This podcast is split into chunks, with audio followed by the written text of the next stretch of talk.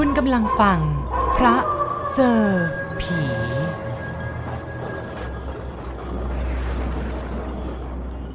ตอนเรียนชั้นประถมศึกษา ผมอยู่กับคุณยายที่บ้านแถวฝั่งทน โรงเรียนปิดเทอมก็จะได้กลับไปเยี่ยมพ่อกับแม่ที่บ้านต่างจังหวัดครั้งหนึ่ง ข้างๆ บ้านคุณยายในสมัยนั้นยังเป็นสวน ชีวิตวัยเด็กของผม ที่บ้านคุณยายก็มีเรื่องสนุกหลายอย่าง ไม่แตกต่างจากชีวิตเด็กในต่างจังหวัดมากนัก เวลาเดินไปโรงเรียนก็ต้องเดินผ่านสวนผลไม้ ผ่านวัดที่อยู่ไม่ไกลจากบ้าน เดินข้ามสะพานข้ามคลอง แล้วก็ถึงโรงเรียน ถนนที่ผ่านหน้าบ้านเป็นถนนเล็กๆ มาจากถนนใหญ่ ผ่านตลาดที่เข้าไปถึงวัดใกล้ๆบ้านฝั่งธนบุรีเมื่อ 30 ปีก่อนนั้น รถรายังไม่มากเหมือนอย่างทุกวันนี้ การเดินไปโรงเรียนจึงไม่ใช่เรื่องลำบาก แต่กลับเป็นเรื่องสนุกซะด้วยซ้ำเพราะว่ามีเพื่อนรุ่นราวคราวเดียวกัน ที่อยู่บ้านใกล้ๆไปด้วย 3-4 คน พวกเราจะออกจากบ้านพร้อมกัน ตอนเดินไปโรงเรียนก็มีเรื่องให้เล่นสนุกได้อย่างไม่เบื่อ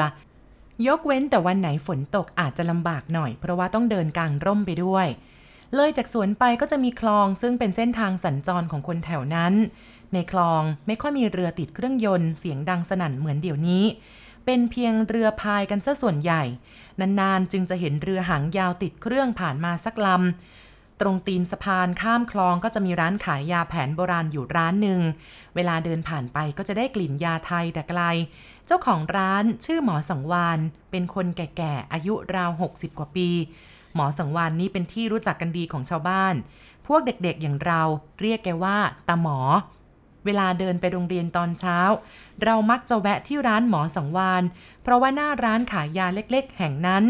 มีขนมสำหรับเด็กๆ หลายอย่างเอาไว้จำหน่าย ไม่ว่าจะเป็นพวกหมากฝรั่งลูกกวาด แล้วก็ผลไม้แห้ง นอกจากนี้ก็ยังมีของเล่นกับสมุดดินสออีกด้วย ผมจำได้ว่าหมอสังวานนุ่งสรงตาหมากรุกกับใส่เสื้อผ้าฝ้ายคอกลมสีขาว แต่งตัวอยู่อย่างนั้นชั่วนาตาปี เวลาเดินผ่านหน้าร้าน มักจะเห็นแกนั่งบดยาหรือหั่นยาสมุนไพรง่วนอยู่ ถ้ามีเด็กๆมาซื้อขนม หมอสังวานจะวางมือจากงานที่ทำอยู่ เพื่อหยิบขนมขายให้กับเด็กๆ มีอยู่ครั้งหนึ่งผมเป็นหวัด เริ่มมีอาการไอ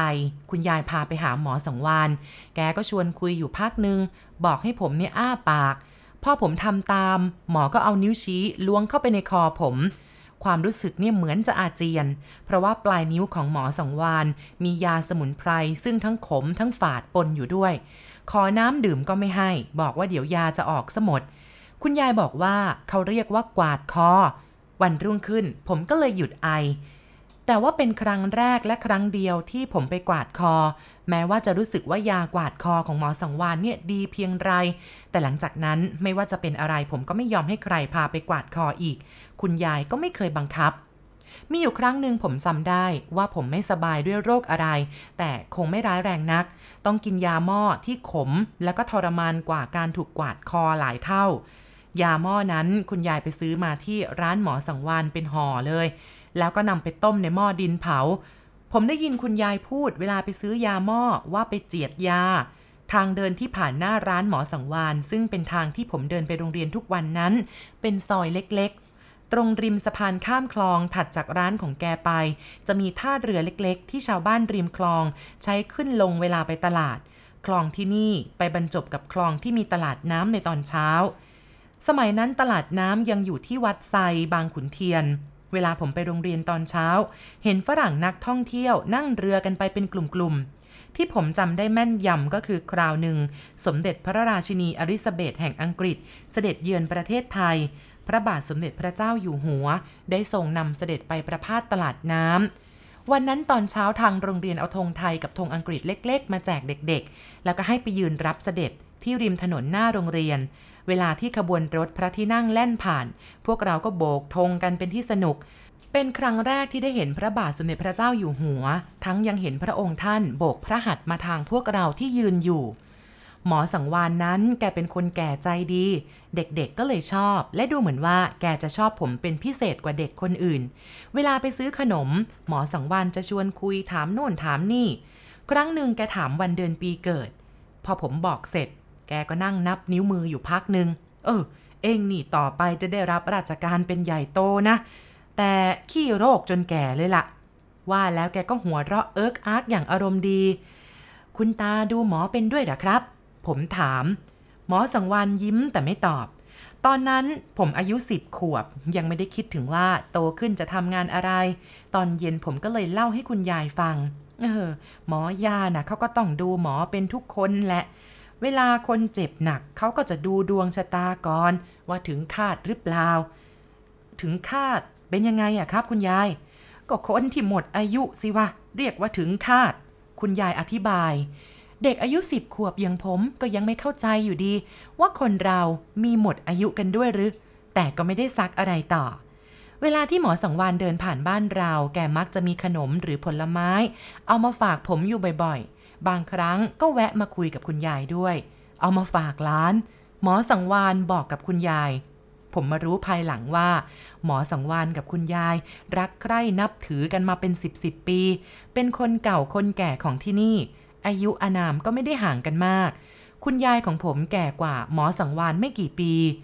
คุณยายของผมตักบาตรทุกเช้าวันละสามองค์ ที่บ้านจะเตรียมกับข้าวไว้ตั้งแต่ตอนเย็น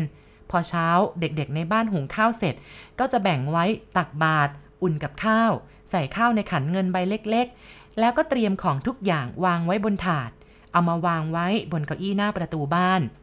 พระที่วัดข้างบ้านจะแวะมาบิณฑบาตทที่บ้านเราก่อนบ้านอื่น เพราะว่าเป็นทางผ่าน ถนนเล็กๆ ที่ผ่านหน้าบ้านเป็นทางที่ออกจากวัด ไปตลาดที่อยู่ไม่ไกลนัก เวลานั้นยังไม่มีบ้านเรือนหนาแน่น จากวัดเลยจากบ้านเราไปก็จะเป็นสวนผลไม้ แล้วจึงจะออกไปบริเวณชุมชนที่อยู่อาศัยใกล้กับตลาด ผมหัดใส่บาตรมาตั้งแต่ตอนนั้น เพราะว่าบางวันถ้าตื่นเช้า คุณยายจะให้ไปใส่บาตรด้วย พอพระเดินมาจวนจะถึง คุณยายสอนให้ยกมือไหว้นิมนต์พระซะก่อน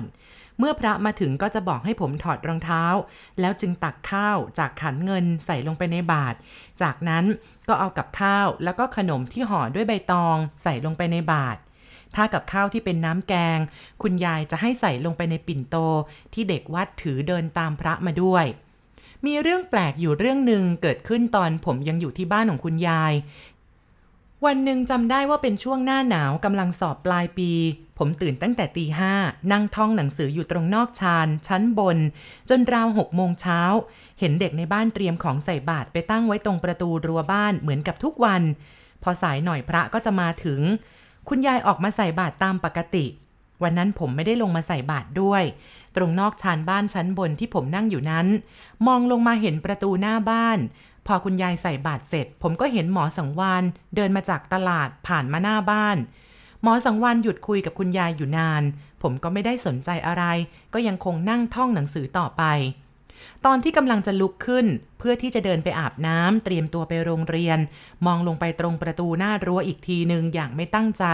ผมก็ต้องสะดุ้งโหยง เพราะหมอสังวานที่กำลังยืนคุยอยู่กับคุณยายนั้น